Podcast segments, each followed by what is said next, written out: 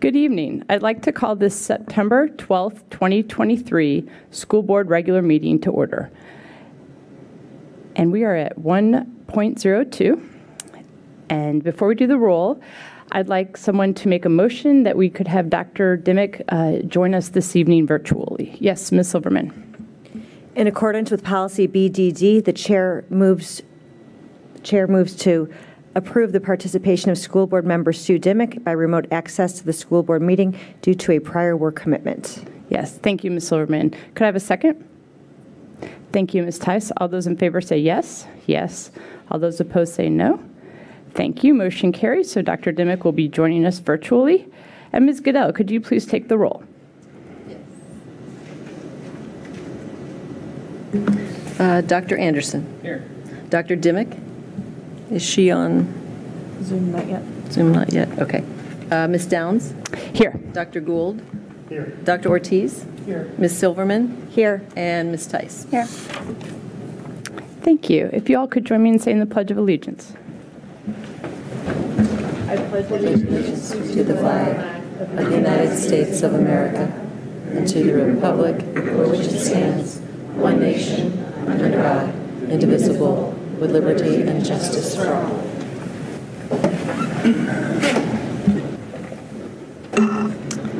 Thank you. We're now at 1.05. If I could have a motion to adopt the agenda? Yes, Vice Chair Gould. I move that the board adopt the agenda as presented. Thank you. Could I have a second? Second. Thank you, Dr. Anderson. All those in favor say yes. Yes. All those opposed say no. Thank you. The uh, agenda is adopted. And we're now at 2.01, or 2. Point, I guess 2.0, Spotlight on Team FCCPS. And I'll turn it over to Dr. Noonan. Thank you, Chair Downs, and good evening, everybody. Um, it is my pleasure each and every year to give about a five minute overview of the beginning of the school year. Uh, very excited um, that we are off and, and running. Uh, hard to believe that we're in our fourth week and it's just a week after Labor Day. So we are uh, definitely taking advantage um, of the time that we have with our with our kids. Um, and I would say, on balance, it was uh, as as I've spoken with staff and been out in the schools, uh, perhaps one of the best openings that we've had uh, in a long time. And and one of the um, things that I, I, wanted to share just quickly was as I was talking with people. Um, recently, principals actually, they were saying that, that everybody is much more, in their words, chill than they've been in the last several years. And I don't know if that's true. We've got some folks here tonight. They, they might be able to speak to that, but um, it does seem like things are, are moving along really well. So, um, anyway, we, we started um, the year this, uh, this summer, the end of the summer, um, welcoming some of our new staff um, and some of our new employees to our schools. And, and I wanted to make sure that you got a chance to see some of their uh, faces. There might be a few in the crowd, perhaps, uh, even, but uh, wanted to say uh, welcome to our Mount Daniel and Jessie Thackrey and Oak Street uh, new hires, uh, and thank William. Uh, Dr. Bates for his incredible work putting together the new teacher orientation along with his team uh, when they uh, when they arrived. So they got a chance to spend several days before everybody else came to kind of get settled in, if you will, to uh, Falls Church City Public Schools, have a chance to orient themselves um, and and learn a little bit before everybody else came. Uh, we've got some new members also at Mary Ellen Henderson and a few at Meridian. And we typically, um, just for the, the good of the order, in case anyone was wondering, we usually um, have about 30 to 35 new staff every year, uh, and that's about the number that we had uh, this year as well. So, uh, really excited to, to welcome some new members of the team.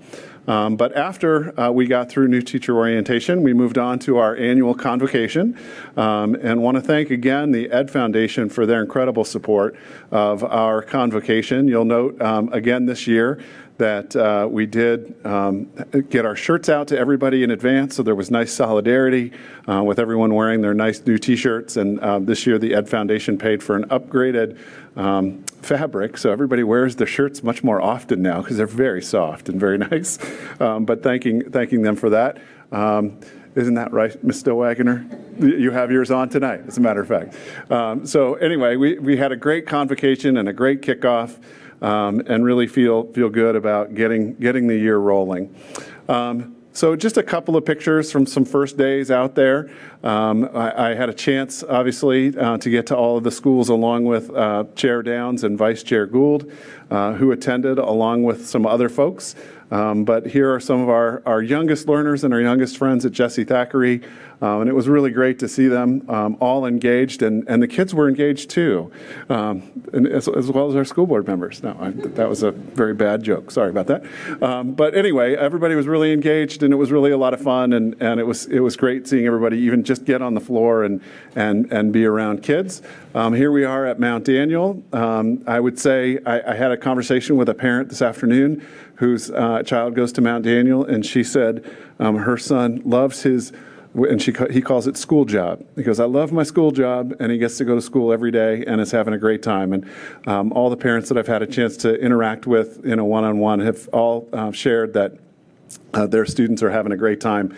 Um, but here we are with some of our, our, our next youngest learners uh, digging in and, and enjoying. You'll note in, in all of these slides, one of the most incredible things I think is the, the, the richness of the color and um, the richness of print that you see in classrooms and how they're organized.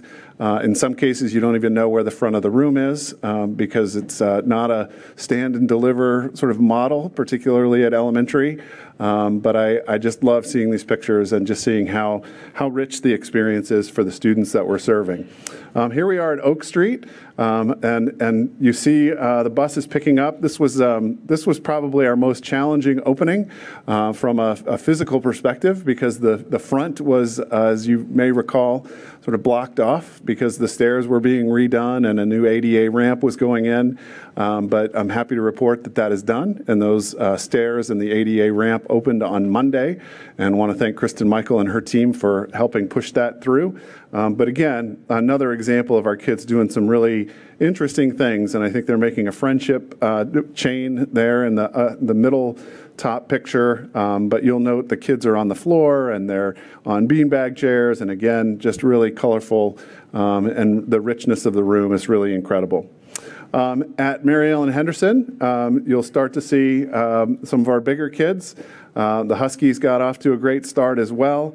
Um, and and I am really excited to share um, that one of the best parts of the year so far has been um, the addition of Mr. Carey and sort of running between um, Mary Ellen Henderson and Meridian High School, working with a lot of our kids uh, on a lot of different things. And you don't see his picture here, um, but he, he has been uh, in between the two schools working with kids um, off and on throughout the year already and, and really making a great impact.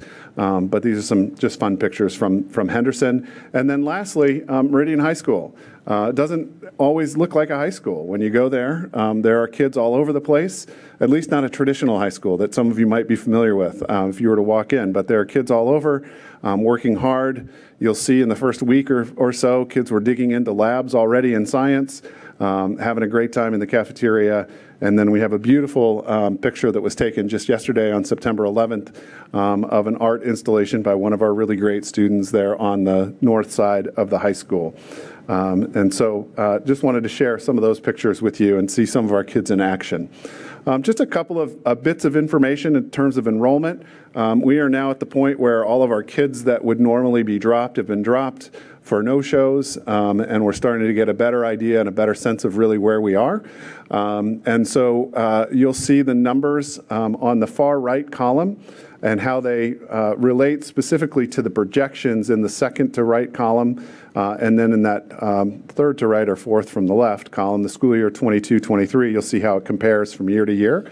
Um, but at Thackrey, we do have 71 students. We're projected at 70. We actually can grow there a little bit more. We've got some space um, before we need to, to hire another teacher. Um, but um, but not much. So we, we are really kind of trying to stick to around between 70 and 75 is a good number for us. Uh, at Mount Daniel Elementary School, um, we got a lot of our friends from there uh, here tonight. Um, we have 482 students, and that is a seven uh, student variation with our projection over from what we expected, and then also up from last year. Um, Oak Street, we have 558 students. We've got 39 more than projected, um, but about 28 more than we had this time last year. Uh, 616 at Henderson, um, and you can you can do the math there. 596. Um, The closest uh, in enrollment, other than Thackrey, is the high school, and right now we're at 896. uh, And last year, we were at 889, uh, but only four over projection. But in the end, we are 71 um, students different from what we projected when we came in this time last year. Um, So what does that mean? Um, It means right now that um, there are a couple of things we are pushing up against. Um, One is some of the caps in some of the classrooms, um, but we're not so big that we need new staff. Um, We do have a staffing reserve in the event that we do need to add more staff, but the 71 don't come in nice, neat little packages like 71 second graders or 71 eighth graders or, or, or, or. Um, Those 71 are spread out, but you'll see the highest concentration is at Oak Street uh, and at Mary Ellen Henderson. Um, So, so that's, that's thing one about what does that mean. The other thing is, uh, for us, is it, it it really helps us um, get a better handle on what next year might look like. Because with the 71 additional, and let me click onto the next screen, and it's like an eye test if you're watching at home, but the bottom right-hand corner shows that we're now 89 after we've dropped all of our no-shows, 89 um, over what we were uh, previously in, in last year, but 71 over projection. Um, What that means is that um, we have a better handle now on kind of where we're headed for the future. Um, We're seeing a bounce back post-COVID. Um, We are a few students short of where we were before, uh, before COVID, so we're seeing kids coming back to the public schools. Um, And we're also seeing growth in the community. Um, And there are a number of houses that been, that have been torn down that are now yielding students. Um, We're seeing more high-density housing that's yielding students. Um, And so it'll be uh, fascinating and interesting for us, I think, over the course of the next year or so, uh, to identify where um, many of our kids are coming from, particularly with um, Founders Row 2 that's going to open, and then all the development at the high school as well. So I think we're on a path um, to, to greater enrollment as we move forward, and I, I do think we've just got to begin preparing for that um, and sort of steeling up emotionally, I think, more than anything. Um, because with kids comes uh, the need for more teachers, and the need for more teachers means more money, um, and more money means uh, a bigger conversation with our counterparts on city council and the city manager. So, um, just wanted to to kind of foreshadow that a little bit as we head into already budget season. It seems like, um, but we we've had um, not unlike every other year. Uh, a number of bumps in the road, and I want to address just a couple of those. Um, First is uh, there is a perception that our busing issues this year were worse than they ever have been, and the truth is we have had the same number of bus issues as we've had in the past. Um, There are a couple of things, though, that I think um, were more challenging this year with buses than we've experienced before. One is, is uh, I think everybody here knows, um, at least on the dais, we did change the bus routes for a number of, uh, we change the bus routes every year, first of all. So if a student traditionally had been picked up the year before at one stop, that stop might change depending on um, the routes and, and the like, or the bus number might change. Um, but the other change that we made was moving Jessie Thackrey to an earlier time slot so that we could have the high school kids stay a little bit, um, sleep a little bit more. Um, that has taken a little bit of time to sort of settle into. Um, the second thing is, um, and this was a first week issue, and, and it's something we have never seen quite the likes of before, and I may have mentioned it prior, but I apologize if I'm saying it again. But we had more parents this year that stopped the bus for pictures of their kids getting on and getting off than we've ever had before. Uh, and I don't know if that's because you know cell phone you know pictures are just that much easier, um, but we had a real problem with buses being late the first week of school um, because some of them were held up at their stops, which normally would take about one minute for up to five or six minutes, so everybody could get their picture. Um, so that was thing two, and thing three was um, we're still dealing with quite a bit of construction through the city, um, but we have settled out. I think the vast majority of issues um, that we were facing with buses and the sum total of of the the challenges with busing are about the equivalent of what they've been the past couple of years. Um, I also uh, want to address the issue um, at Oak Street Elementary that Kareem um, Miss Doherty has uh, mentioned prior uh, in her email to the community as well, and that is that um, there was an error in scheduling in the advanced academic uh, program, and she has owned that. Uh, we all know that that's not best practice. Um, we also recognize that Uh, It's not who we are as a school division, and and it's regretful that it happened. Uh, But at this point, um, we are, we're rolling with it because it'd be much more disruptive at this point to um, change everybody's schedules uh, and, and give them new teachers now that we've all been through the first couple of weeks of school. Um, This wasn't realized until late in the game. Um, But again, I think Ms. Doherty has done a great job of, uh, of owning that issue. Um, And I'll be um, working very closely with her along with our Chief Academic Officer, uh, William Bates, to make sure that that doesn't happen again next year. Uh, And in the meantime, we are providing a significant number of resources um, to all of the classes across Oak Street to make sure that there's good, high-quality instruction in all of our classes, including the two uh, that are uh, currently staffed with long-term subs. And both of those long-term subs are excellent. In fact, uh, both of them are uh, highly coll- college-educated. Um, One of them has a degree in education, another's a a lawyer, um, and, and uh, does a really great job. So we are, we're excited to have them in there and also being supported by our specialists in the building um, for part of the day as well. Um, And then the last thing I wanted to address, and this is also sort of a a myth out there, I think, um, that I've been hearing through the, the the rumor mill, is that um, class sizes are disparate um, among classes at Oak Street.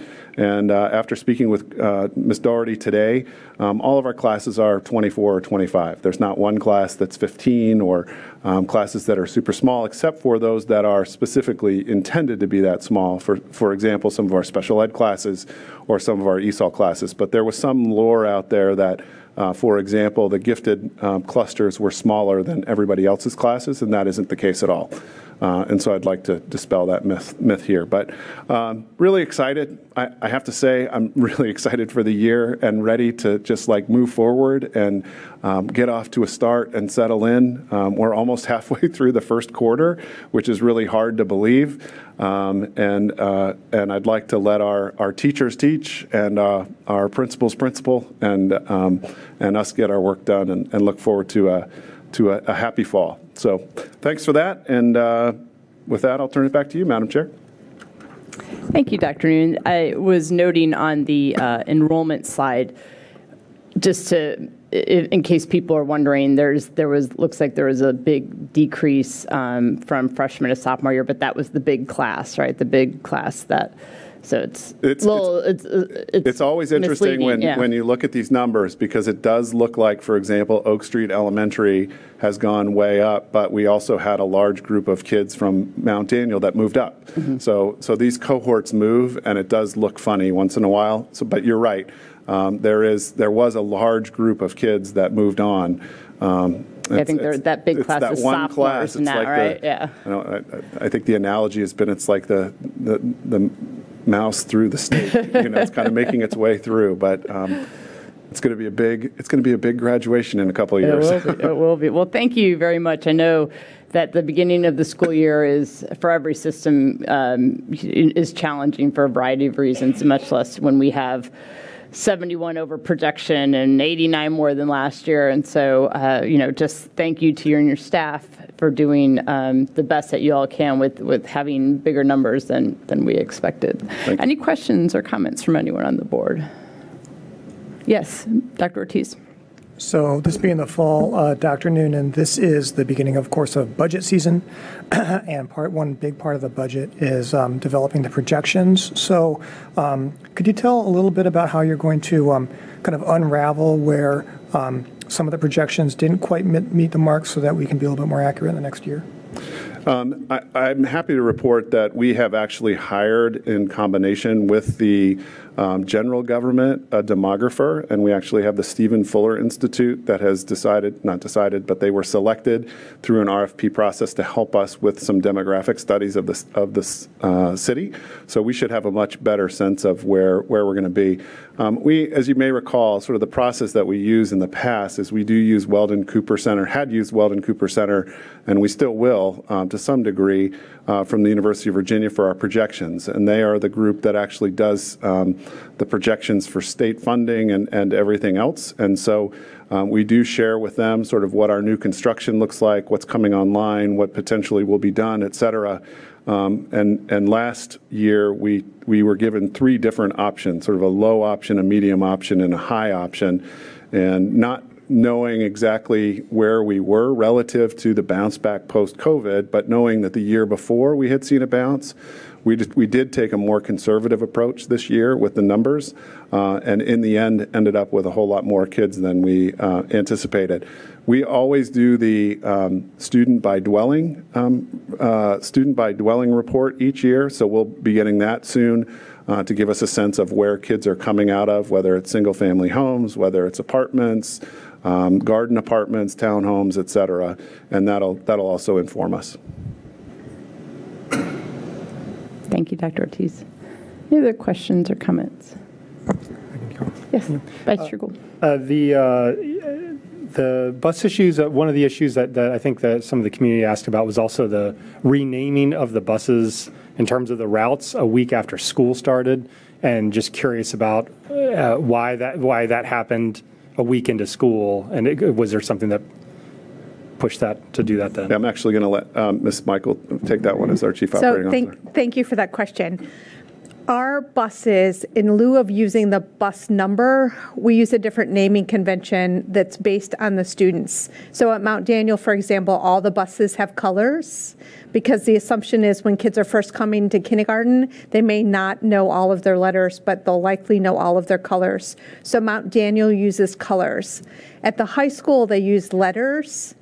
And what happened is we've always used letters at Oak Street as well. And we had students the first day say it was confusing to see the high school letter and to see the Oak Street letter, and they weren't the same.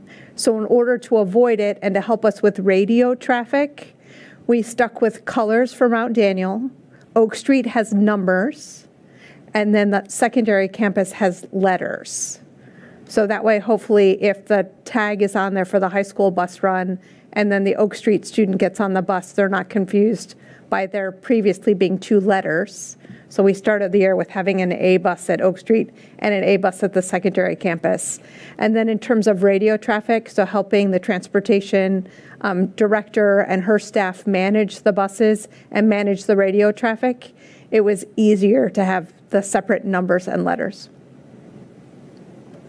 I always appreciate when my daughter's uh, K bus in Oak Street and her driver was Mr. K. So we always thought that you had to have the same name as your, your bus. Um, and I appreciate the discussion of the issues, Dr. Noon. I think obviously, um, you know, there's a lot to celebrate with the beginning of the year. I think there's a lot. I, at convocation, I think we all noticed there was a different uh, chemistry in the air about how school was starting compared to last year and obviously the year before. So I think it's exciting, even though we know we're not fully out of from from from some of the the, the challenges of COVID. Um, we're definitely a big step forward.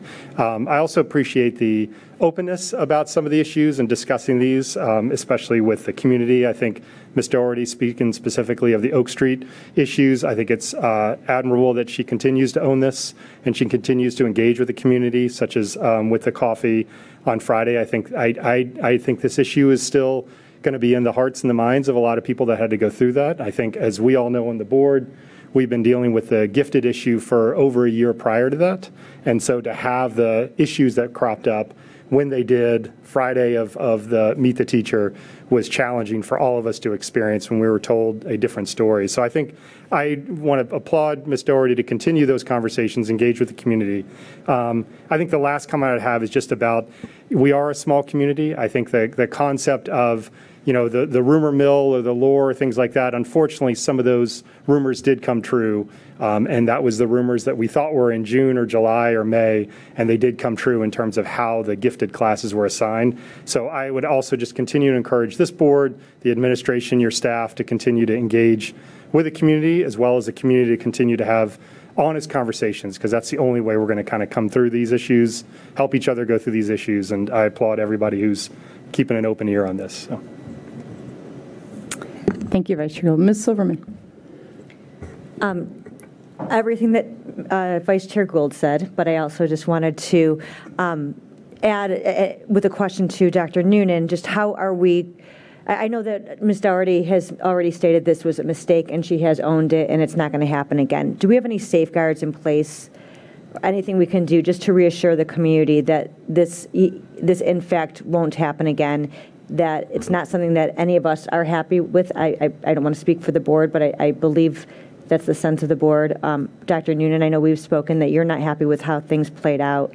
Um, So just some reassurance to the community that, that safeguards are in place, that it won't happen again. Sure. I, I think um, one of the big assurances is that we're going to continue to expand the teachers that are trained in advanced academics. And we're actually um, going to incentivize it um, so that teachers will get a stipend for continuing to get their, um, you know, continuing in their own professional development and in their advanced degrees and can move on the salary lane if they get enough credit and the like. So, um, so one, our, our goal ultimately has been all along to get everyone at Oak Street trained in advanced academics. Um, so once that is done, it it won't matter which student gets which teacher. Um, they'll all be trained in that in that model. Um, but in terms of what happened this year, as I indicated, you know, um, Chief Academic Officer Dr. Bates and myself um, will be working very closely with Ms. Doherty um, and, and checking and double checking to make sure that uh, the clusters, the way that they worked this year, don't happen again. Uh, it's a matter of equity for us too, um, and I think we all agree to that, uh, agree that there's an issue there, and, and uh, we're, we're going to make sure it doesn't happen again. I, you know, I don't know what else to tell you except that we'll be right there uh, by your side, making sure that um, our our classrooms are as diverse as possible. Sure. If I could just add, um, thank you for that. I I really appreciate just, the- and yes, you have stated it, but just that reiteration of that. Um, And also, just for everyone's knowledge, this purely would be just an Oak Street situation because, um, because of how the gifted program works and how children are identified. So the oversight at Oak Street, I I believe, is where it's needed and and not necessarily the other schools, just based on how the program works. Is that correct? Yeah, and I think it's the oversight of those placements that um, was the miss. I, I don't, uh, you know, Ms. Doherty is an experienced principal who does extraordinary work and has in her past division um, at nine years of being a principal, and, and we want to support her uh, as as best we can. Um, there was that one, there was the one miss there in terms of oversight, and uh, and we're we're working together to make sure that it doesn't happen. Thank you so much. Thank you, Ms. Silverman. Thank you, Dr. Noonan. Any other questions or comments? Okay. Well, thank you again, and uh, hard to believe we're already halfway through the first quarter. My children are upset that grades are starting to come in now. They like that little honeymoon period where there's no grades. Uh, okay, we're at 3.01, and this we this month we're um, acknowledging two different um, populations, and we're going to start with our um, Hispanic Heritage Month. I'm going to read that into the record, and then we'll vote we'll vote that into the record. All right, this is Falls Church City Public School Board Resolution Resolution 19-23, 2023 Hispanic Heritage Month. Whereas September 15th through October 15th is recognized as Hispanic Heritage Month, and whereas Falls Church City Public Schools are committed to recognizing and celebrating the diverse cultures represented in our community, staff, and students, and whereas there are more than 62 million Hispanic Americans living in the United States, and whereas over 1,500 community members in Falls Church identify as Hispanic, and whereas the first Hispanic Heritage Week was celebrated in 1968 by President Lyndon Johnson and later expanded to a month by President Ronald Reagan, and whereas Hispanic Heritage Month begins on September 15th because it marks the anniversary of independence for five Hispanic nations Costa Rica, El Salvador, Honduras, Guatemala, and Nicaragua. And whereas celebrating Hispanic Heritage Month is one way that we can honor the many contributions of Hispanic Americans to our schools, our community, and our nation. Now, therefore, be it resolved that the Falls Church City School Board does hereby proclaim September 15th through October 15th, 2023, as Hispanic Heritage Month in Falls Church City Public Schools and urges all to respect and honor our diverse community and celebrate and build a culture of inclusivity and equity. Okay, if I could have a motion to adopt this resolution, please. Yes, Dr. Ortiz. Pardon. I move that the school board adopt a Resolution 19-23, Hispanic Heritage Month as presented. Thank you, Dr. Ortiz. May I have a second? Thank you, Dr. Anderson. All those in favor say yes? Yes. All those opposed say no? Thank you. Motion carries. And we're now at re- uh, 3.02, and this resolution is pertaining to the Suicide Prevention Awareness Month. And Dr. uh, Gould, could you read that into the record, please? Yes, for Resolution 20-23. Recognizing suicide as a serious public health problem and expressing support for the designation of September as National Suicide Prevention Month. Whereas suicide is among the top nine leading causes of death among people aged 10 through 64 in the United States. And whereas lesbian, gay, and bisexual youth are nearly four times more likely to attempt suicide than straight youth. And whereas transgender adults are nearly nine times more likely to attempt suicide than the general population. And whereas it is estimated that there are approximately 1.4 million suicide attempts each year in the United States, and more than 47,500 Americans die by suicide each year. And whereas more than half of individuals who die by suicide did not have a known mental health condition, and whereas, according to the CDC, many factors contribute to suicide among individuals with and without known he- mental health conditions, including challenges related to relationships, substance abuse, physical health, and stress regarding work, money, legal problems, or housing. And whereas the stigma associated with mental health conditions and suicidality hinders suicide prevention by discouraging at risk individuals from seeking life saving help and can further traumatize survivors of suicide loss and individuals with lived experience of suicide. And now, therefore, be it resolved that the Falls Church City School Board recognizes suicide as a serious and preventable public health problem and supports the des- designation of the month of September 2023 as National Suicide Prevention Month. Thank you, Vice Chair Gould. Could I have a motion, please, to adopt this resolution? Yes, Dr. Anderson. I move that the school board adopt Resolution 20-23, Suicide Prevention Awareness Month, as presented. Thank you. May I have a second? Thank you, Ms. Silverman. All those in favor say yes. Yes. All those opposed say no. Thank you. Motion carries. And we're now at 4.01, public comments and requests. In accordance with School Board Policy BDDH, the time for each speaker is limited to three minutes, and additional written statements may be submitted to the clerk for dissemination to the board members and for the record. And we have quite a few speakers this evening, so I will call you uh, each up to the podium in the order that uh, you submitted your speaker slip. All right, we first have uh, Ms. Laura McNamara.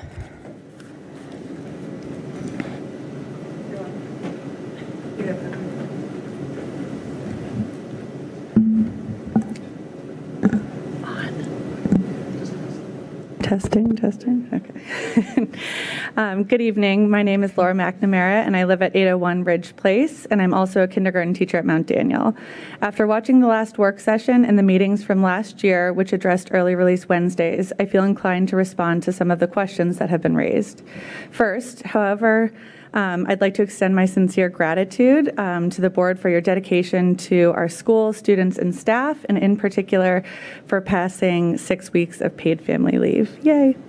Um, I'm speaking to you tonight wearing both my teacher hat and my parent will, who will have to figure out childcare hat um, because my own child will be attending Mount Daniel next year. With my teacher hat on, I'll simply say that the time provided for professional development and collaboration on early release Wednesdays is invaluable. And I'm sure you've you I'm sure you have heard and will continue to hear from my colleagues about the multitude of ways that this time strengthens our ability to educate our students. If we're comparing the educational benefit of those two and a half hours, I can tell you with a great deal of authority that using that time for professional development and collaboration has a greater positive impact on our students than if it was used as additional instructional time. In other words, and to answer Mr. Anderson's question from last, the last work session, our students get a lot of juice out of the squeeze. The other point that I'll mention with my teacher hat on is that throughout the discussion at the most recent work session, there was no mention of needing to extend our Wednesdays because our students are in need of more instructional time. Among other things, there were some questions about the pedagogical reasons for early release Wednesdays, as well as discussion about childcare issues. There was, however, no discussion about how the education of our students would benefit from reducing early release Wednesdays. Instead, it seemed to keep circling back to childcare. So now I put on my parent hat. Ms. Silverman has made the very valid point that there are inadequate childcare options on early release Wednesdays, and I completely agree. I'll have to figure out childcare for my, for my own son next year, and I understand that this might turn into somewhat of a scramble. What I hope that we can do what I hope that we can all collectively recognize is that we as a community can and should have a conversation about childcare. My plea to you is that we address the very real issue of childcare without taking something away that benefits our staff and students so greatly. And on a very personal note, Ms. Downs was correct in her comments about this also being a workforce issue. I love teaching, and I love teaching in FCCPS. And being a teacher is hard. Some of us feel like we're hanging on by a thread sometimes. And so I ask you, from a very personal standpoint, not to take something away that enables us to do this beautiful, messy, and consuming job with just a tiny bit more ease. Thank you. Thank you, Ms. McNamara. Our next speaker is Gail Bodnar.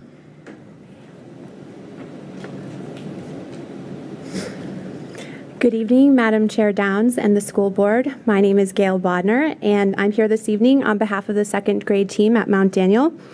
I want to start by expressing our appreciation for your dedication to our school system. Like you, we are dedicated professionals who want the best for this unique school system and our amazing students. We are writing this letter in response to the school board's continuing conversation about potentially eliminating or reducing early release Wednesdays at the elementary schools. We appreciate the opportunity to give more context about this proposed decision and how it would affect how our school system currently functions. We appreciate your continued um, effort to fully investigate the effect of this proposed change from all involved parties. As teachers, we want to start by clarifying a statement made in a prior school board meeting that said elementary school teachers have 90 minutes of prep time per day. Although, in theory, it looks like classroom teachers were given more planning time last year, the amount of meetings has also increased for classroom teachers. At Mount Daniel, we have at least one 90 minute curriculum focused meeting per week. These meetings have set agendas and are not instructional prep time. An accurate statement would be that we have one uninterrupted 90 minute block of time per week for lesson planning and preparation. At present, our short Wednesday time is valuable for us to continue to complete certain school operations which fall under the umbrella of professional development. Finally, one of the points we have heard about our current schedule is that the shorter days are doing a disservice to our students. We would like to respectfully disagree with this statement, as data consistently shows that the students and the district are excelling academically. We believe that this excellence starts with a strong appreciation for a healthy school and personal life balance. A foundation for the IB curriculum is the IB Learner Profile. The IB Learner Profile describes a broad range of human capacities and responsibilities that go beyond academic success. One of our 10 IB Learner Profile traits is being balanced. Balanced learners understand the importance of intellectual, physical, and emotional balance to achieve personal well being for themselves and others. Having short Wednesdays allows young learners to pursue interests outside of our mandated curriculum and provides important time for them to socialize with their peers and enjoy life before the mounting pressure of high stakes academia. We believe the short Wednesday schedule sets our students up for success by finding joy in their budding academic careers, by practicing balance, establishing strong social connections, and allowing them time to be a kid in a fast moving world. We often hear children talking about enjoying playdates, ballet class, piano lessons, and other niche events scheduled on short Wednesday afternoons. In conclusion, it is our firm belief that it is in the best interest of our school system and, most importantly, our students to keep early release Wednesdays. Thank you. Thank you, Ms. Bodnar. Our next speaker is Teresa Caravelli.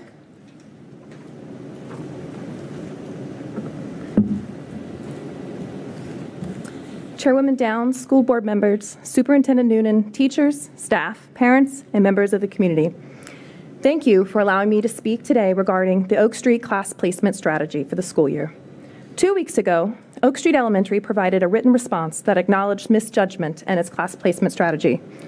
The school prioritized the placement of students in the gifted and talented program by grouping them into three classes with teachers who recently received additional training. Thus, the school broke from its prior practice of utilizing small academic groups of five to seven students. This decision is being felt hardest in the fourth grade classrooms, where two classes of students who are not identified as gifted are being led by long term substitutes. I thank you for your transparency and recognizing our concerns. I appreciate your help in finding ways to increase heterogeneous groupings throughout the day. I also sincerely thank you for helping to reallocate resources to better support students in other classrooms. However, there was still work to be done. I'm speaking on behalf of 65 constituents who signed onto a letter for the school board record. We believe the Falls Church public school system must memorialize its commitment to heterogeneous classrooms in a formal, transparent class placement policy. In June, not too late in the game, numerous parents heard that Oak Street was dedicated to maintaining small clusters in its implementation of the new gifted program. We were told classrooms would not be divided by perceived academic ability, and yet they were. Thus, we can only move forward from this error by ensuring through policy, not promises, that it will never happen again. We also asked the board to consider implementing a new advisory committee focused on the interests of all students. The current advisory boards are all dedicated to the issues of a specific population group, such as the gifted, special education, and English as a second language. What's missing is a board that can hol- look holistically across the school population to ensure that staffing and resources are being divided equitably and fairly within the constraints of the law. This board could also examine school practices and policies to identify opportunity gaps and develop plans to address them. We thank you for considering this proposal and giving us the platform to share our concerns. And we thank you for your dedication to our students and ensuring educational equity in our, in our school system. Thank you, Ms. Caravelli.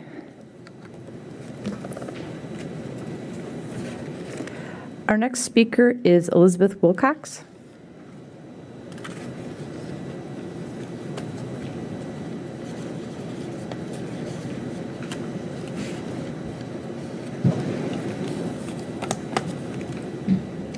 Good evening. Um, I'm Elizabeth Wilcox, 216 Great Falls Street. Uh, Superintendent Noonan, Chairwoman Downs, school board members, teachers, parents, and members of the community. Thank you for allowing me to speak today regarding Oak, Oak Street's new class placement strategy implemented this year. Let me introduce you to the fourth grade class. These students were in kindergarten when school was closed because of the COVID pandemic. The better part of first grade was virtual and maybe back to school for about the last month of that school year. Second grade started off with masks, but this was their reemergence into the classroom setting, learning everything new again. Third grade was their first normal year, and even that's up for debate if you ask uh, certain, certain parents in this, in this grade. Elementary school is the foundation of education. The gap that develops in these primary years are almost never normalized.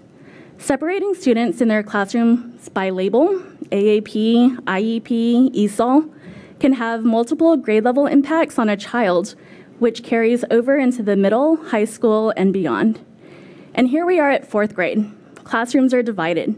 The AAP group were assigned the most qualified and credentialed teachers, while IEP kids who have the most need were given long term uncredentialed substitutes.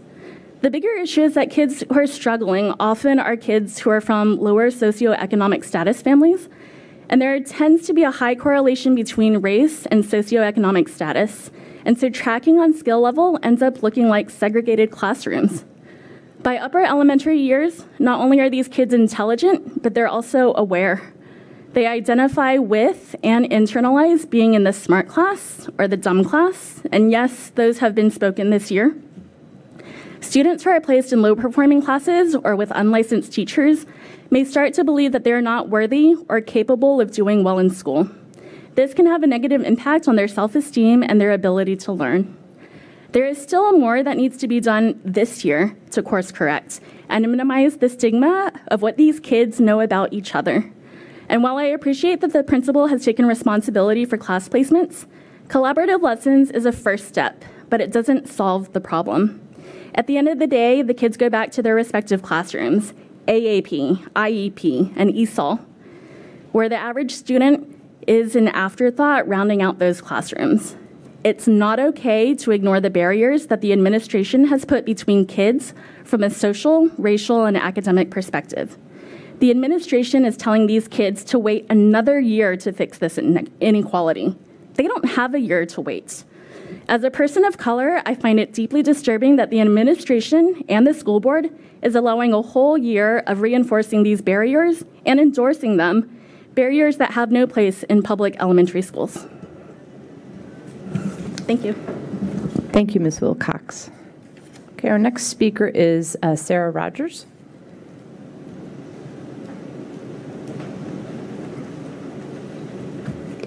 Chair Downs, Superintendent, Superintendent Noonan, school board members, teachers, staff, parents, members of the community, thank you for allowing me to speak today.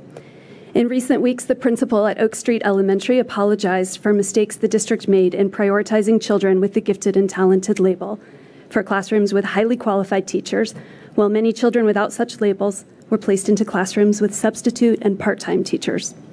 I am grateful to the principal and the board for acknowledging that this prioritization of gifted labeled children above all other children was wrong. There should be no second class citizens in our school system. I'm speaking today about a related issue. I have recently learned more about the process for qualifying for gifted and talented services in this school district. As far as I can tell, this decision is largely based on a test children take in second grade. My understanding is that Kumon Learning Centers, the Russian Math School, and many other private tutors in the area have thriving coaching businesses, prepping Falls Church children for the second grade gifted and talented assessment. While many parents in the Falls Church community have the time and resources to ensure their children are not seeing these tests for the first time on test taking day, many parents do not. And for some of us, we would never have dreamed that one test, one day in second grade, would dictate whether or not our children would be assigned to a classroom with a credentialed teacher. What we as a society have learned about standardized tests is that high stakes tests like the SAT, the COGAT, and other such aptitude tests can be gamed by well meaning tutors. And as a result, these kinds of tests are sometimes not as much an assessment of a child's cognitive abilities as they are of a family's resources. This inequity is why many universities no longer accept the SAT, and why I think our district's reliance on a standardized test score taken on a random day in second grade should not be determinative for who gets advanced academic support, especially when this year the gifted and talented label meant the difference between a student being assigned to a credentialed teacher or a substitute. Another troubling issue is that here in our little city, many families who moved here after second grade have children who were never even assessed for gifted services. The gifted and talented program is lacking equal opportunity when new families do not have the same access to services that children who tested in second grade have. I propose that the board partner with an educational consultant or the Department of Education to conduct an equity audit that focuses on Falls Church's gifted and talented program to assess who is benefiting from these services and who is being excluded. These auditors, if they are equity focused, could also assess the distribution of resources at Oak Street Elementary to try to right some of the wrongs that were enacted this year. While I am glad that the district acknowledges mistakes, I'm hopeful an outside consultant can help propose some solutions. Thank you. Thank you, Ms. Rogers. Our next speaker is Elizabeth Somerville. Good evening.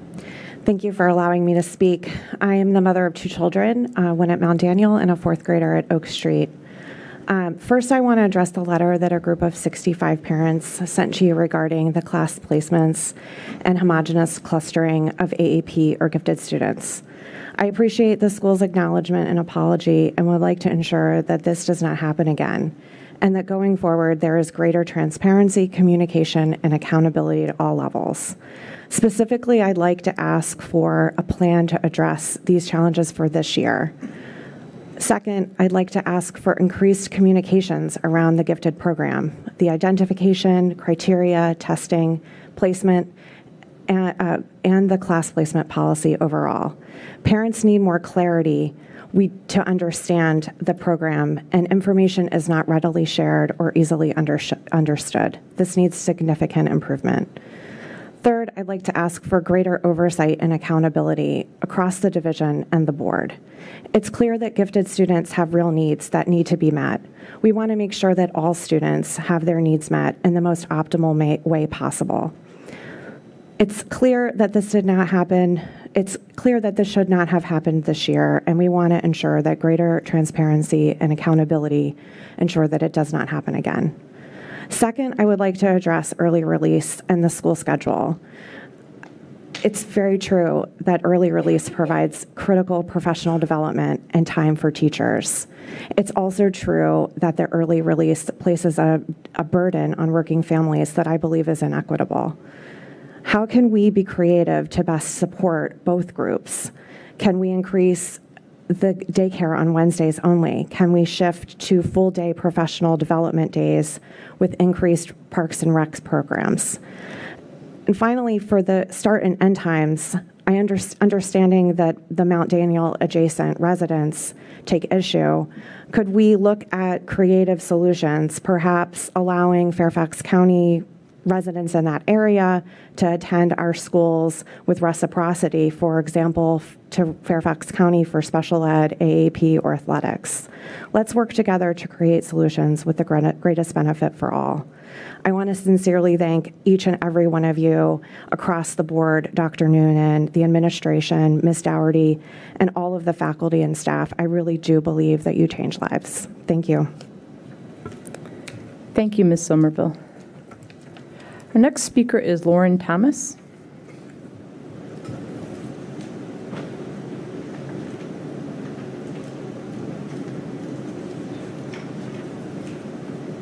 Good evening. Hello, Dr. Noonan, members of the school board, um, and to everyone here.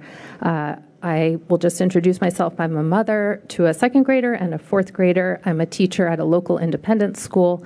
I've taught grades one through six, and I've been at a PYP school in my career for five years. I'm also um, grateful to some of these women behind me for having taught my children uh, with excellence and professionalism and dedication. I wear my teacher hat tonight. I want to focus my comments uh, as they relate to the advanced enrichment placement uh, around pedagogy and practice. There's a lot of beauty and magic in our schools that I don't think we always know about or see. Um, and this relates to me uh, to this question of equity, this important concept of equity. Equity is not giving everyone the same, right? Equity is giving children what they need. And I suspect that if more families felt their children's needs were being met in the heterogeneous mainstream classes, there wouldn't be such a push to have the enrichment status to go through that process. Well, how do we do this? It's great to hear about increased resources, training for teachers and interested in getting this certification for advanced academics. I'd also like to make a plug for good old differentiation, a concept that is well entrenched in all of the independent schools I've taught at and I think is present in our community. What are we doing to make sure across the lower divisions that things like differentiated reading groups, word study groups, math workshop, that that is consistently done with fidelity across the lower divisions. I suspect that my own fourth grader last year spent more time sitting, taking reading tests, than actually engaging in reading groups. And that's an imbalance that I think we can correct. The PYP lends itself so beautifully to differentiation. Inquiry, the concept of inquiry, where the student is at the center of their learning, they're driving their learning, offers them choice, gives opportunities for projects with outcomes that involve them taking action, there's self reflection, there's authentic feedback that teachers are giving students. All of these facets of the learning profile lend themselves so beautifully to differentiation kids getting stimulated, met where they are, move forward. So um, this is this is my plug tonight. Let's apply to all classrooms the best of what's happening in our schools, and additionally give uh, teachers the support that they need to be able to do these differentiated groups. You heard from my um, friend here tonight this class of fourth graders came back after a very challenging time. It still boggles my mind. There were no paraprofessionals in those second grade classes when they came onto campus. They've struggled. Um, keep our class sizes small, differentiate. Thank you. Thank you, Ms. Thomas. Okay, and our final speaker this evening is Phyllis Kravinsky.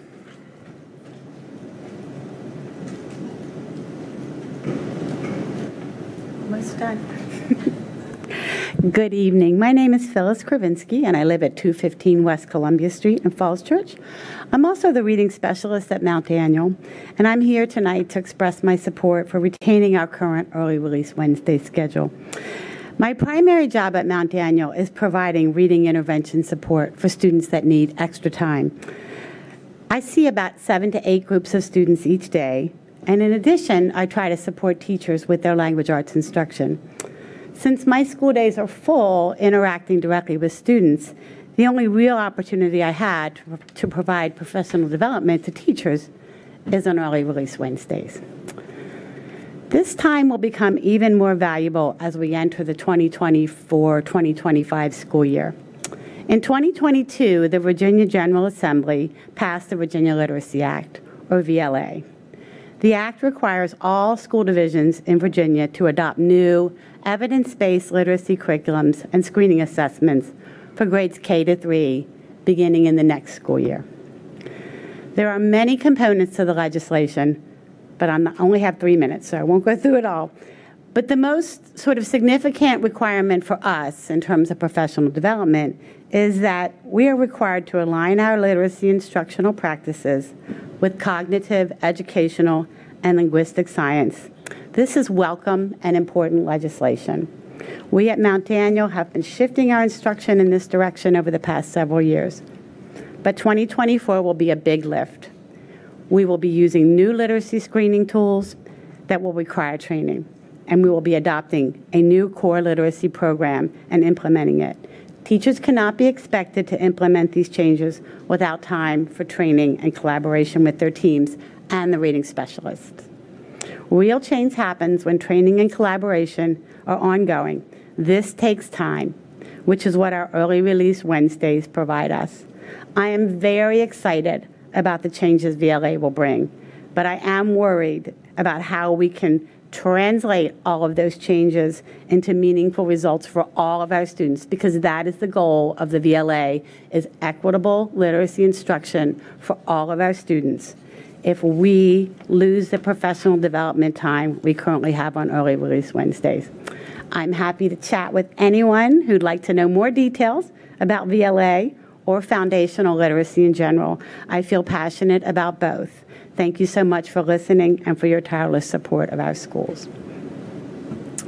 Thank you, Ms. Kravinsky. And that concludes our speakers for this evening. I wanted to thank everyone for coming this evening and sharing your evening with us. I know your time is precious and your feedback and um, suggestions and, and comments are uh, help inform our work. So thank you again for coming this evening. Okay, we're at 5.01. We're we're going to read our, uh, if we could have someone read us into close. And Dr. Dimmick's on Zoom, so Dr. Dimmick, you'll have to do it next time. Yes, Vice Chair Gould. Pursuant to the Virginia Freedom of Information Act, I move that the board convene a closed meeting for the following purpose to discuss or consider the identified subject matter, personnel under Section 2.2-3711A1, in particular, staff appointments, staff reassignments, staff resignations, staff retirements, staff performance, staff change in position, staff separation, dependent care leave, long-term medical leave, child care leave requests, and leave of absence, and advisory committee appointments and student matters under Section 2.2-3711A2, in particular, a non-resident tuition student and the disciplinary matters of a student. Thank you, Dr. Gould. Could I have a second, please? Thank you, Dr. Anderson. All those in favor say yes. Yes. All those opposed say no. Thank you. Motion carries. And Dr. Noonan, we're thinking about 20 minutes or so, maybe? Maybe a little longer tonight. A lo- little longer, Um, okay. We've got a student matter to take Okay. up. So maybe about 25 minutes. Thank you. Okay, welcome back. We are at 5.03. If someone could make a motion to reconvene to open. Dr. Anderson? I move that the board reconvene to open meeting. Thank you. Could I have a second? Thank you, Ms. Silverman. All those in favor say yes. Yes. All those opposed say no. Chair Downs? Yes. uh, Can, uh, is Dr. Dimick available? She's texting. Oh. Can she hear us? Oh, to certify the closed meeting? No, no, she just texted. Is she, is- can Oh. she hear us? Can you hear us? Okay. Okay. Okay. That you you were saying. Okay, we're at 6.01. Does someone want to certify the closed meeting? Yes, Dr. Anderson. Whereas the Falls Church City School Board has convened a closed meeting on this date pursuant to an affirmative recorded vote and in accordance with the provisions of the Virginia Freedom of Information Act. And whereas Section 2.2-3711B of the Code of Virginia requires a certification by this school board that such closed meeting was conducted in conformity with Virginia law. Now therefore, be it resolved that the Falls Church City School Board hereby certifies that to the best of each member's knowledge, only public business matters lawfully exempted from open meeting requirement by Virginia law were discussed in the closed meeting to which this certification applies. And only such public business matters were, as, as were identified in the motion convening the closed meeting, were heard, discussed, and considered. Thank you, Dr. Anderson. May I have a second? Second. Thank you, Vice Chair Gould. Ms. Goodell, could you please take the roll? Dr. Anderson? Yes. Dr. Dimick? She said yes. She said yes, so Yeah. thank you. Uh, D- Ms. Downs? Yes. Dr. Gould? Yes. Dr. Ortiz? Yes. Ms. Silverman? Yes. And Ms. Tice? Yes. Thank you. Thank you. So looking at the consent agenda, we've got personnel items, advisory committee appointments, student matters, SAO annual filings, and I'd like to ask for unanimous consent. We're at 7.05 to approve the consent agenda as presented. And hearing no objections, the consent agenda is approved. We're now at 8.01, approval of water authority easement, and I'll shoot it right over to Ms. Minson. Good evening. The easement before the board this morning is for um, the Fairfax County Water Authority deed of easement that would benefit the Converge property um, that is just on the other side of Mustang Alley. This was presented to the board um, at the August 8th school board meeting and reviewed by outside counsel at the August 22nd work session. I'd welcome any questions about this Fairfax County Water Authority deed of easement and quitclaim. Any questions? I think, I know people have had some questions. I think everything's been answered at this point. Okay. Uh, If I could have a motion to approve this easement? We're at 8.01. Yes, uh, Ms. Tice. I move that the school board authorize the school board chair to sign the Fairfax County Water Authority deed of easement and quitclaim between the Falls Church City School Board and Fairfax County Water Authority as presented, subject to changes approved by the superintendent that do not materially adversely affect the school board's position. Thank you, Ms. Tice. May I have a second? Thank you, Vice Chair Gould. All those in favor say yes. Yes. All those opposed say no. Thank you. Motion carries. And back over to Ms. Minson with approval of easements with Converge West Falls LLC. Thank you. There are two easements on this action item 8.02. Both relate to um, the land that is just on the other side of Mustang Alley. The first is a deed of easement and agreement that does include the aerial easement that the board has heard discussed at the past two meetings, a private maintenance easement for portions of the private road, and a no-build easement that would be nearest to the field um, to prevent there from being future building on that site. That is a easement that would last, oh, and a private easement for storm sewer lateral purposes. That's an easement that would last until the building is no longer at that location. The second easement is a deed of temporary construction easements. This would be easements that are in place until the building there is installed. Any questions about either of those deed of easements?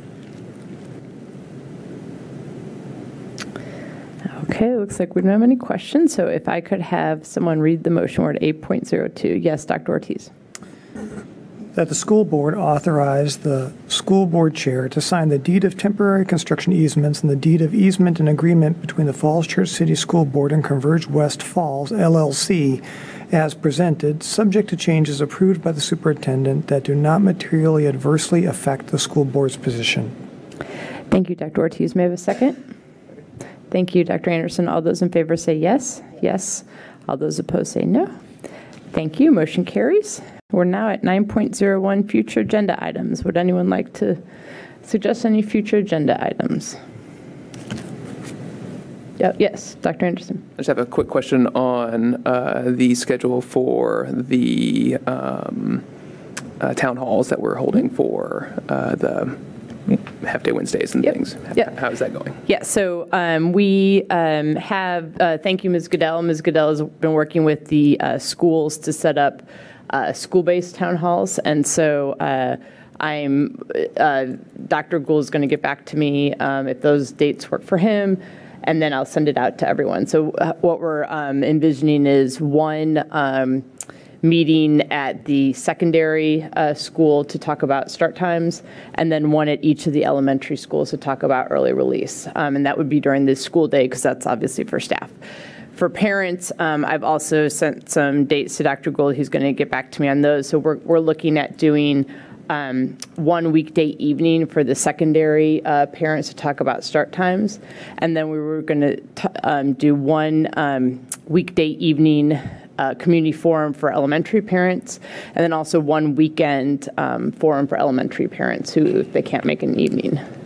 So, um, so, so those are, you should, I think momentarily, not momentarily, in the next day or two, get the dates. Yes. And I don't know if we want to coordinate with our student rep on any kind of student conversations about either of these topics. We might want to coordinate with Sean. That's a great idea. that. Okay. Be in touch. It's a great idea. Okay, and then I also have um, on my to-do list, I'll be um, working to update the website so that we have sort of one page where people can click on and we'll have links to all the different conversations and the information about the different uh, community forums and that. Mhm.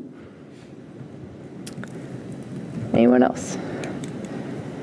Okay, and then also, um, Dr. Anderson, once we get that all settled, then I'll, I'm going to work with um, Dr. Noonan and Mr. Brett and Chrissy to get it in morning announcements, because I think some people may not even be aware this is happening, so I want to wait, make sure we have our dates ready for the community forums, bef- and then sort of pack, get that PR out, so.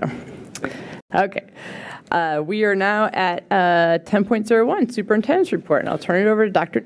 Thank you, Chair Downs. Um, So the first is, uh, as you may remember from last year or earlier this year, um, we did start organizing the superintendent comments in our uh, strategic plan sort of buckets, and the first is in wellness, equity, and belonging. Um, And I just wanted to let everybody know that this is the first year that we will, as a school division, be following um, the new calendar regulation that was developed as an outgrowth of the calendar policy that you adopted last year, which really puts in play um, some protections uh, around work, uh, workload, um, new assignments, things like that that come out for our students. So September 15th is um, Rosh Hashanah begins, and Yom Kippur starts on uh, September 25th. And so it's important that our staff and our community are really aware of this regulation. I won't read the entire regulation to you, but um, just in terms of big broad strokes, in terms of sections, the first section is that all of our students will, on these days, be engaged in really meaningful, rigorous work, um, it- but ensure um, that there are a couple things that we try to avoid as best as practicable. So, for example, tests, quizzes, other assignments, field trips, school pictures, guest speakers, assemblies, sports um, events, unless it's required by the Virginia High School League, auditions, tryouts, things like that. Um, so we are in the midst of, of working through that right now um, with our staff, and we have briefed uh, our principals because ultimately the principals will need to sign off that um, these days um, that you all have identified as the school board as those that need to be protected as part of CCR uh, or a policy CC um, are taken care of. Um, the second wellness, equity, and belonging actually goes to real wellness, and that is if you're sick, stay home. I just want to remind everybody there is an uptake in, in illness, including COVID, um, and staff and students who do test positive for COVID 19 should follow the directions from the school and public health, health nurse, which does mean staying home for five days. Um, secondary students who miss class because of illness can use Schoology to keep up with their work and their assignments, and the teachers will update them regular, update that those sites regularly. Uh, when elementary students miss uh, school due to illness, parents can contact the teachers uh, for their assignments. And um, I just want to make sure that everybody understands uh, that there is a way to keep up. Um, the second is bike, walk, actually it's walk, bike, and roll to school day um, is coming up October 4th, another wellness activity. Um, we hope to see lots of students and families walking, biking, and rolling through our little city. The Health and Wellness Committee um, is working with the PTAs, boosters, and Bike Falls Church to develop a fun and safe community event. If anyone's interested in helping out, if you want to contact Cindy Bolin uh, from the Health and Wellness Committee um, or Andrew Olson, Olison uh, from the Bike Falls Church, um, we'd welcome that. Um, the next big bucket is IB infused teaching and learning, and this, this is we'd like to recognize a few students um, that were recently um, recognized by the College Board who earned um, the uh, national recognition. So the first is Alicio Amanpour, um, won the National Hispanic Recognition Award. Bethany Michael won the National African American Recognition Award. Jack Fries won the National Hispanic Recognition Award. And Mateo Rathio um, was the national, also won the National Hispanic Rec- Recognition Award. So, congratulations to all of them for their incredible work. Um, September 23rd is Band Day, Band Tag Day. Um, so, be ready for that. Um, our, our teams are going to be out and about knocking on doors for Tag Day, asking for contributions in exchange for some beautiful music uh, played at your door and your street. I'm hoping that we'll find a trombone uh, or a trumpet in the in the group um, that might be on Tollgate Way looking for money um, on the 23rd. Um, Next big bucket is investing in our people. Um, our tuition waiver program uh, is continuing. Um, last year we launched it with the Northern Virginia Community College uh, and Empowering English Center. And the update and process so far has been very positive and very powerful. We have nine employees who are participating, six are taking English classes, and three are taking content uh, classes that are going to lead to certification and a degree program. Um, and the program has always already shown that it's been life changing for some of our staff. So we're excited to grow some of our own teachers here in the City of Falls Church. Um, the next big bucket is communication and engagement. And as I think everybody knows, this is the 75th anniversary of Falls Church City Public Schools uh, and Falls Church City. Uh, and our theme for this year is FCCPS is changing lives since 1949. Uh, and we've used Margaret Mead's quote of never doubt that a small committed group of citizens can change the world. Indeed, it's the only thing that ever has. Um, and to help us celebrate that, if you have stories or if you are interested in sharing an experience or a snippet about FCCPS and our history and how perhaps it, it helped you along, um, we, would, we would welcome that. So please reach out to Mary Beth Connolly uh, for that. Uh, another engagement activity that's coming up that we're really excited about, you all have been talking about tonight, and that is the Run for the Schools uh, on September 24th. Uh, we hope that everyone will register for our annual 5K run walk and the 1K for kids and maybe some adults. Um, there's, it's a really great way for all of us to get together in the community, and we expect about a thousand people um, to participate. And the last uh, community engagement activity is uh, the Little City Scramble that's being put on uh, in combination with the Mustang Athletic Boosters and the Falls Church Ed Foundation on October 4th. And if anyone is interested in participating in that, um, please, please come and feel free. That would be great. So that's it for me. Thank you. Well, you took half of my Ed Foundation report, Dr. Noonan. no, I'm just kidding. Um, but I did actually, in all seriousness, wanted to ask you. You know, I, I, saw that just today. Everything's been signed off with the COVID boosters from CDC and FDA and all that. Um, would it be possible um, to get something out, um, you know, in the next couple days via morning announcements, just sort of to, you know, provide that information. I, I, think that the latest information was that it's being recommended for kids six and up. So, you know, just putting that out there, maybe a slight encouragement to, sure. to get people to get to have everyone get their kids vaccinated. I'm sure we could do that. Okay, thank you. Absolutely. Any questions or comments for Dr. Noonan on his report? Okay. Thank you, Dr. Noonan. Okay, we're at 11.01 school board uh, and student liaison comments. Mr. Lewin, did you have any updates for us this evening? Um, yeah, I have a few school community updates. So, first, um, the girls' field hockey team is crushing it right now with an incredible number of wins this season, as well as the girls' volleyball team. They're on a winning streak right now, which is very exciting. They're on the come up. Um, as for welcoming new students, uh, the Mustang Ambassadors Club are providing all of the new student tours and has been consistently um, since the beginning of the year, which um, I have been very glad to witness and see that sense of togetherness and welcome, welcoming and community within the school. Um, this coming um, week, the IB Environmental Systems and Societies classes are headed on a field trip to Mason Neck in order to um, better the perspective of the class's current study on water. Um, and also, the fall musical Ruthless um, has its production in full swing right now um, with Mr. Northrup at its helm. Um, so make sure to go see that um, in the coming weeks when it is um, playing.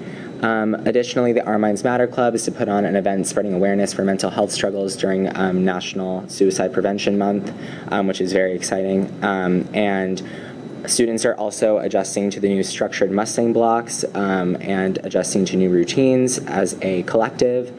And lastly, it is this college application season, so seniors' early decision and early action deadlines are approaching, and you know everyone is scrambling to get those in. But um, all in all, it's just very um, exciting times, and yeah, lots going on.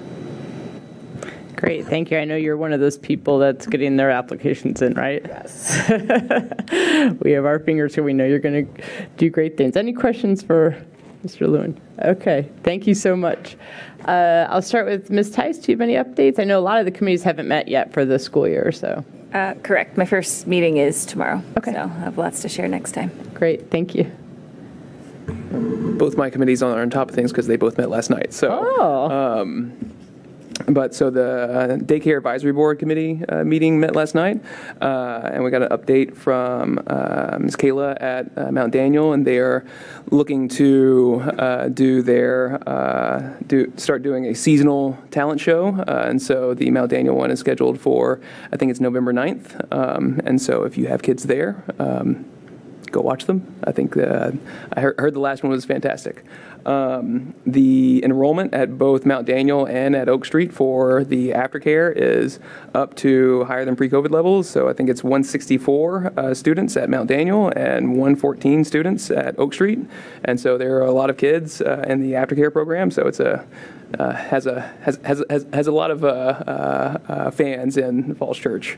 Um, band, the band boosters also met last night. Uh, they discussed uh, how lessons were starting, and so that was an exciting time for everybody. the instrument petting zoo at Oak Street was a success. Um, they also discussed some of the issues around just kind of keeping tabs on on on the funds and kind of trying to figure out how to ease the burden on the um, uh, uh, volunteers who do that. And so they're looking at different uh, accounting software and, and uh, trying to potentially change uh, payment vendors uh, for lower fees. Great. Thank you so much, Dr. Anderson. Uh, yeah, as I mentioned, Dr. Noonan and I attended the Falls Church Education Foundation meeting last night. They have the, teacher grant deadlines are coming up October 7th. Uh, they're also undergoing an audit, a financial audit, um, as per their bylaws. Uh, something real exciting is um, they participated in the roundup at, with giant um, grocery stores, and they um, uh, were presented with a check for $17,000, and that's going to be going to the Family Assistance Fund. And that's a fund that um, supports our um, financially uh, at risk families. So that was great news. Uh, as Dr. Noonan mentioned uh, September 24th is one for the schools. October 4th is a little city scramble. And then the last um, note I'll make is that um, Debbie Hiscock, the executive director, um, has stepped down. She's um, she has a new job, a new full-time job with a local. Actually, I don't know if it's local, but with a nonprofit. So um, I believe that the board uh, right now is look is determining next steps to find her replacement. So that's it for me. Vice Chair Gould. There'll be big shoes to fill yes. for Mrs. Scott. Yes, uh, actually, thank you for. I, I, should thank you for saying that. I should not. I, yeah, I was. I was remiss in not saying that that we do a, a great, you know, debt of gratitude to um, Ms. Hiscock because she's been in that role for 10 years, and she's really brought. I remember that Education Foundation pre Debbie Hiscock, and um, she really has brought it into become a powerhouse of fundraising for our school system. So we thank you for for knowing that. That will be very big shoes uh, to fill, and you know, just to publicly thank her for all of her work on behalf of our school. She's had three girls who have gone through the system, but I know, you know, you walk around um, throughout the system and, and you see physical, you know, different pieces of equipment in Kenny George's room, what have you, that these things were all funded by the Education Foundation. So uh, we're really grateful for her leadership. Now I will turn it over to you. All right. Uh, so we have office hours starting back up. Uh, Chair Downs and I will start uh, Tuesday, uh, at Quatis Grill. We're going to start that up. So we'll, uh, that's been, that was announced today. Um, The middle school PTA has not started up. I did have a chamber meeting this morning, which went well. Um, They took the August off. And then also, um, the school board member Tice and I attended the advisory chair orientation, which is a great opportunity for us to orient uh, our uh, new chairs or existing chairs. Dr. Noonan did a- an excellent job of uh, teaching and, and reminding everyone about the partnership that exists with our committees um, and did a great job, even though Ms. Minson was not there to make sure that we are compliant with all our regulations. So as always, it was a good, good kickoff and reminder of our good partnership with our parents. Hi, uh, no updates from me. Thank you, Dr. Ortiz. Ms. Silverman? My first meeting is Thursday. Okay, great. Thank you, everyone. We're going to move on to 12.01, approval of minutes of September 27th, 2022, and I know Ms. Goodell sent those out. So I'd like to ask for unanimous consent that the school board approve the minutes. And seeing no objections, the minutes uh, from school board meeting September 27th, 2022 are approved. Uh, No materials for board review, and tonight we have a rare second closed meeting that we're going to be going into. So we are at 4.14.01, if someone could read us into closed. Dr. Dimick, I can't believe you're not here tonight. Two closed meetings. Yes, Ms. Silverman. Pursuant to the Virginia Freedom of Information Act, I move that the board convene a closed meeting for the following purpose: to discuss or consider the identified subject matter, personnel under Section 2.2-3711A1 in particular, performance of a specific staff member, and legal matters under Section 2.2-3711A8, in particular, consultation with legal counsel employed or retained by the public body regarding specific legal matters requiring the provision of legal advice by such counsel. Thank you, Ms. Silverman. May I have a second? Thank you, Dr. Anderson. All those in favor say yes? Yes. All those opposed say no. Thank you. Motion. And um, Dr. Noonan, at this point, will we turn off the live streaming probably? Because we'll be closing off uh, the Yep, meeting. that's right. Okay, so we'll be closing off our streaming because after this closed meeting, we'll just um, be adjourning. So um, that's it. Thank you for those who are watching this evening. And uh, for the rest of us, we'll go into closed.